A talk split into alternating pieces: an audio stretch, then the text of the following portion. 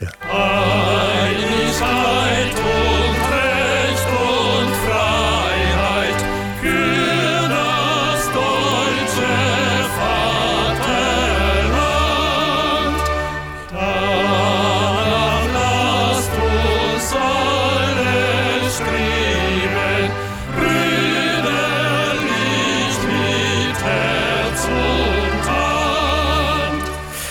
Eendracht, recht en vrijheid voor het Duitse vaderland. Zo begint het Duitse volkslied, wat u net hoorde. Maar over dat Duitse volkslied is er van eendracht bepaald geen sprake. Deze week pleitte Bodo Ramelow, minister-president van de deelstaat Turingen... zelfs voor een nieuw Duits volkslied. De beladen zin Deutschland über alles in der Welt is al decennia uit het lied verbannen. Maar voor Ramelow kleeft er aan het volkslied nog altijd een associatie met de nazi-tijd. Ja, het pleidooi van Ramelow leidde tot een felle discussie in Duitsland over het volkslied. Maar waar komt dat Duitse volkslied eigenlijk vandaan? En is het ongemak van de Duitsers over hun lied terecht te begrijpen? We bespreken dat, we hoorden net al even enthousiast over ons Songfestival.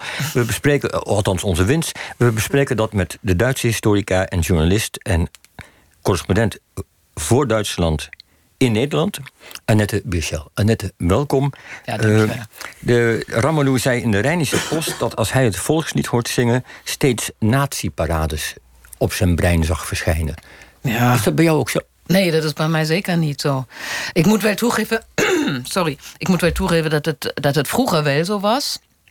En toen had je in de uh, ja, zo jaren 90, uh, 80 in Duitsland uh, was het wel zo dat, dat de associatie zo, zo was dat het weldenkende grootste deel van Duitsland daar niet naar kon, kon luisteren. Ook hoewel nu, zoals jullie al zeiden, nu de derde couplet gespeeld wordt en niet meer Duitsland, Duitsland über alles. En het was zo dat het eigenlijk de tekst nooit gezongen werd in Duitsland. Jullie neurden dus, mee? Het was, nee, het was alleen de melodie. Ook bij officiële gelegenheden kon je dat hebben. En dat was eigenlijk alleen uh, bij, bij partijcongressen van de CDU... Hè, van uh, de Christen-Democraten en bij um, ja, de neonazies. Weet je, dat nou, weet je dat nou zeker? Want ik herinner me bijvoorbeeld 1974, uh, de finale... en ik ben toch echt Frans Bekkenbouwer mee te zien hebben Ja, zingen. maar ik zei net, het waren jaren 80, 90. En 74 was dan echt een, was, was tien jaar eerder. Toen mocht het nog wel. Het was juist, echt ja. Uh, nou, dat Duitse volkslied is eng verbonden met de, met de hele rare en moeilijke Duitse geschiedenis. De maar ja, dit, dit, dit, ongemak had je zelf ook. Maar dat had ik toen gesleten. vroeger zeker, ja. Maar dat is gesleten, ja. Dat is vooral, uh, hang, dat hangt weer samen met voetbal. Um, en dat was eigenlijk nadat uh, uh, 2006 was uh, wereldkampioenschap voetbal in, in Duitsland. En dat is ingegaan in de geschiedenis als dat Duitse Sommermärchen. En uh, dat hing niet zozeer, hing ook daarmee samen dat de Duitse elftal fantastisch speelde. Ze speelden leuk. Um, ze werden niet wereldkampioen, maar goed, ze speelden wel leuk. En, maar veel bijzonderer was dat het een ongelooflijk leuk, gezellig feest was. En uh, heel veel bezoekers uit het buitenland, met name ook Nederlanders, dachten: hè, verrekt, met die kun je ook gezellig feest vieren. En voor het eerst hadden wij Duitsers het gevoel: uh, oh, wij zijn best ook aardig. Dus dan deugt ons volkslied misschien ook? Um, nou, in ieder geval was het wel zo dat tot die tijd was het amper een Duitse vlag te krijgen. En opeens waren er Duitse vlaggen. Jullie mochten van jezelf en, gaan ja. houden toen wij lieten merken ja, en, dat we ook en, van en jullie dat hielden. meezingen. Ik had bijvoorbeeld, hè, ik zag opeens een jonge generatie die heel um, onbekommerd het, uh, het Duitse volkslied zangen. En ik dacht, nou, en, en het was op een manier dat het kon. En toen dacht ik, de, ja. De aanleiding voor de opmerking van Ramelow... voor de, het voorstel om het Ja. lied te stoppen... ermee te stoppen met het Duitslandlied. Wat, wat, een- was de aanleiding? Ja, dat, was, dat is dan wel een, of een verschrikkelijke aanleiding. De AFD, dus de rechtspopulistische partij in, in Duitsland... die heeft op een eh, bijeenkomst in Beieren... ehm, hebben het Duitse volkslied gezongen... maar dan met het eerste couplet... wat echt niet meer mag worden gezongen. Het is niet verboden, maar je doet het niet. Eh, en het is dus Duitsland, Duitsland über alles. En die manier hoe ze daar stonden... en dat, ehm, dat zongen en echt als provocatie, bewuste provocatie... ehm, werd meteen in het debat publiekelijk afgekeurd... en iedereen was verontwaardigd. Ehm, maar op de andere kant was dus Bodo Ramelow... die, die minister-president van Turing... die dan meteen zei... eh, ja, dat, dat het kan gewoon niet en wij moeten een volkslied hebben hebben. die, die gewoon ook Oost en West verbindt. En ook een volkslied dat niet met de associatie mogelijk maakt aan, van, van, de, van de Derde Rijk. Ja, want je hebt het nu over ook. Hij had het inderdaad ook over het verbinden tussen Oost en West. Want in het interview schreef hij, of zei hij ook dat heel veel Oost-Duitsers eigenlijk sowieso dit lied niet over de lippen krijgen. Ja, dat, dat? dat, schreef hij mij. Er zijn ik heb er naar gekeken, er zijn onderzoeken naar gedaan. En dat klopt dus niet. Er zijn wel meer Oost-Duitsers die, die daar moeite mee hebben. Um, en dan, dan West-Duitsers. Maar nog de overgrote meerderheid, voor die is het ook uh, inmiddels hun volkslied. En je moet natuurlijk zeggen, we hebben. Uh, dat is wel begrijpelijk, want uh, er zijn natuurlijk nog een hele generaties in, in oostelijke deelstaten die de DDR hebben meegemaakt Dus een andere geschiedenis hebben. En, uh, maar nu hebben we dus 30 jaar gemeenschappelijke geschiedenis. En uh, dus er is voor veel uh, mensen, juist ook door voetbal, um, is dat ja, dat is dan toch iets wat, wat verbindt. En um, ja. Dus voor veel mensen is het ook, ook hun volkslied geworden. En, en, laten we even naar de historie van dit, dit volkslied gaan, het Deutschlandlied. Wie heeft het geschreven en gecomponeerd?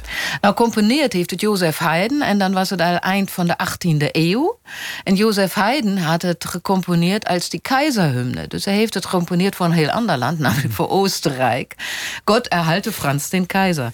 uh, ik zou het kunnen zingen, maar dat bespaar ik ja. jullie nu. uh, maar goed, in ieder geval, um, uh, daarvoor had hij het gecomponeerd. De, de, de tekst, dat kwam pas een halve eeuw later, 1840, door Hugo van, van, uh, van, van Hofmannsthal van, Hofmann van, van Fallersleem. En die had de tekst geschreven. En dat was eigenlijk als een reactie op een, toen een discussie met Frankrijk um, over de grenzen van Frankrijk. En toen eigenlijk ging het weer om Elsass-Lothringen. In ieder geval ontwaakte toen in in dit Duitsland uh, een soort van, voor het eerst een soort van nationalisme. Dan moet je wel daarbij zeggen dat Duitsland die tijd niet één land was, één groot rijk, maar echt een lappendeken van allemaal vorstendommen en, um, en, uh, en, en koninkrijken. Dus er was wel een behoefte ook aan verbinding en aan eenheid. Dus, en daar had hij dat uh, prachtige gedicht geschreven, wat ook niet eigenlijk eerste alinea, Duitsland, Duitsland über alles. Maar dat ging dus minder of helemaal niet daarom dat je zegt... wij willen over alle andere landen heersen... maar het ging daarom, wij willen... Uh, wij moeten als, aan, op eerste plek staan, voor onszelf. Dus daar ging het eigenlijk om. Maar het blijft Duitsland über alles in der Welt in de wereld. Ja, ja. Maar dat is, het is toch meer het idee van Duitsland over de, de verschillende deelstaten. Ja, voor zichzelf. Het is een beetje een, ja, precies. Een, lied wat Europa nu heel hard nodig zou hebben. Ja. ja. Dus, maar, maar goed, hoe is dit dan uitgegroeid tot het nazi-volkslied? Nou, je moet wel zeggen dat het lied zelf is... Uh, nou ja, die hele volks... Dat is natuurlijk ook al interessant... Uh, hoe andere landen überhaupt voor een volkslied zijn gekomen. En 1922 pas werd het überhaupt Duits volkslied. Uh, dat is Lied der Deutschen dat Duitslandlied. En um, toen de nazi's hebben het echt misbruikt. En op een typische nazi-manier eigenlijk. Ze hebben een symbool genomen wat bekend was. En dan hebben ze iets daarbij gedaan van hun eigen eh, fascistische ideologie. En, en, en zo werd het dus bevlekt. Het werd uh, misbruikt. En wat ze hebben gedaan is, ze hebben dus het eerste couplet werd gespeeld. Duitsland, Duitsland über alles. En meteen daarna het Horst Wessel-lied. Hmm. Horst Wessel-lied was dus dus de hymne, dit volkslied van, of dit lied van de erkenningsmelodie, moet je dat noemen, van de nazi's zelf, van de NSDAP. En volgens mij is precies in die combinatie werd dat nog te horen gegeven bij het huwelijk van uh, prinses Juliana. En wat ik, als je nu achteraf dat bedenkt en de tekst van het Horst Wesselied hoort, dan denk je, hoe is het mogelijk dat dat toen in Nederland toegestaan was? Ja, dat vragen wij ons ook wel eens af. En er wordt langzaam zeker steeds meer over, over, bekend hoor. Dat, dat schijnt een 1 2 te geweest te zijn van Wilhelmina en, uh, en de Duitse. Ja, maar het is dan, het is wel, het is die tekst. Uh, hoe, ik ben altijd ook voorstander van dat je teksten ook in een context uh, moet verstaan. Maar dat was heel duidelijk, want dan heb je dus die tekst van die Horst Wesselied. Wat, wat, wat, wat staat er niet tekst? Precies, ja. dat daar SA marcheert. SA, die stormtroepen van de nazi's. Maar wat je ook hebt, is echt, het is oorlog, het is vernietig je vijanden, het is moord, het is uh, gewoon onderdrukking. Dat, dat is heel duidelijk wat het voor een, uh, voor een soort lied was. Het is echt een heel agressief lied. Ja, absoluut, ja. Maar ze hadden dus eigenlijk een soort medley, zullen we maar zeggen, gecreëerd. Of, of ja, ik weet niet hoe je het moet ja, noemen. twee achter elkaar. Achter elkaar gewoon twee, nummers spelen. En dat was dan het ja. volkslied. Dus, um, ja. En op die manier was eigenlijk dat Duitslandlied... was daarvoor voor Duits nationalisme of voor eenheid was... wat was, uh, was uh, bevuild, was uh, mm -hmm. besmet geraakt, ja. Ja, het lijkt me muzikaal ook heel ingewikkeld. Uh, die fanen hoog, die Rijenvest geslossen. Een echt dat was, ja, dat was, En dat ja. voor een prachtig nummer van Haydn. Maar ja, in Duitsland en god is alles mogelijk kennen. Ja. uh, en dan na de Tweede Wereldoorlog dan zijn er natuurlijk twee Duitslanden, Oost en West. Hoe, hoe verliep na de oorlog het debat over het volkslied? Ja, typisch, typisch Duits zou je kunnen zeggen. Het was echt prachtig. Oost en West uh, heel, was heel, heel Duits. En in West-Duitsland was het zo um, dat er geen volkslied was. En dat was niet verboden. Um, alleen bij de Amerikaanse, in de Amerikaanse zone uh, mocht het eerste couplet niet, niet worden gezongen. Maar toen had je dus, uh, ja, wat, wat moest je eigenlijk doen bij officiële gelegenheden? Nou, toen had je, volgens mij was het 59 of 1949, 1950 was een voetbalwedstrijd, alweer. Duitsland tegen België, ik weet niet hoe het afgelopen is, maar in ieder geval moest er iets gespeeld worden. En, en, en, en toen, toen was er niets. Wat, wat kon je daar eigenlijk spelen? En was ook nog gebeurde, was Adenauer, toen uh, kanselier, bondskanselier. Die was in 1950 in Amerika geweest en toen in Chicago. En toen werd ergens zo'n zo'n Hoempapa-liedje gespeeld toen die uit het vliegtuig stapte. En toen was hij daar verborgen over, vond hij niet leuk. En toen zei hij, nou, we moeten iets doen. Wij gaan gewoon het Duitslandlied, maar dan het derde couplet spelen. Dus zo, uh, nou, dat ging dan op een gegeven moment... Uh, moest er zelfs bij officiële gelegenheden de tekst uitgedeeld worden... dat er niet uh, het eerste couplet, couplet gezongen dat, dat werd. Dat zat er diep in natuurlijk. Dat zat er natuurlijk diep in. En toen had je in uh, DDR verliep de uh, geschiedenis totaal anders. En daar had je dus met 1 eigenlijk 48 begonnen dat de SED de opdracht had gegeven voor een, uh, voor een volkslied. En wat we, het toeval wil, dat we dat klaar hebben staan. Laten we er even naar luisteren.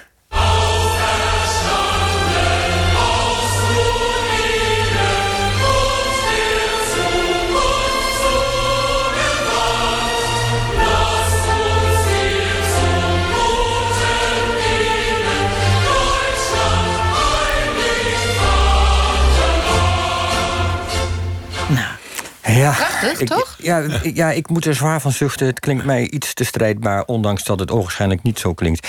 Uh, maar vertel, wie heeft het geschreven? Wat zit hierachter? Johannes Erbecher heeft de tekst geschreven. En Hans Eisler, ook bekend door zijn uh, samenwerking, Brecht en zo. samenwerking ja. met Brecht. Die hebben het geschreven. En het hele bijzondere is dat de tekst van Johannes Erbecher, de Becher-hymne wordt het ook genoemd, past op de melodie van Haydn. En wat ook is, de melodie van Hans Eisler past op uh, de tekst van dat Deutschlandlied. En dat is bewust zo gedaan. En de tekst van de Becherhymne bezingt het Verenigd Duitsland. Hmm. Dat is precies totaal in het zin van het eerst, in de, in de geest van het eerste Duitslandlied. Hmm. En wat je dus hebt, was in de DDR heerste toen de gedachte... wij moeten weer één land worden. Ja. Is dit niet ook gewoon, uh, wat valt onder de categorie uh, toe-eigening? Wij zijn het echte Duitsland? Nee. Okay. Nee, juist niet. In die, juist nou, in die tijd niet. Juist, en, en dat kan ik je zeggen, want ja. 1970 uh, waaide dus een strengere wind uh, bij de SED in de DDR. En toen hebben ze uh, niet echt verboden, maar het mocht niet meer gezongen worden. de tekst niet meer gezongen worden. Hm. Van 1970 werd Auferstanden als Ruïn in de DDR niet meer gezongen. Om Omdat reden. het dus daarin staat enig, dus verenigd Duitsland. Ja. En was dan het idee, als we dan weer verenigd zijn... dan gaan we deze twee liederen ook door elkaar heen vlechten? En misschien eerste couplet op die melodie... het tweede couplet op de andere melodie? Ja, en... nou precies, dat was, dat was eigenlijk de discussie in 1989, 90, hè, mm -hmm. Duitse eenheid. En toen werd eigenlijk gezegd, moeten we niet... omdat we nu toch een nieuw land worden. En het kan niet zo zijn dat de DDR gewoon hier maar bij komt. Uh, ik weet niet of jullie er nou weten, maar zo'n beetje dat enige wat, wat wij uh, hebben overgenomen van de DDR is de groene pijl. Dus uh, onder het ampelmentje, hè, onder het stoplicht heb je een groene pijl. Als het stoplicht rood is, dan mag je toch als het kan uh, rechts ja. afbuigen. En dat is wel een beetje wrang. Dus die, om te beginnen, de aanleiding nu dat wat Bodo Ramelow, de minister-president, zei. Hij zei, we moeten toch ook iets van ons moet hier in dat nieuwe Duitsland zijn. Ja. En zo verliep de discussie in 1990 ook. Dus... Ja.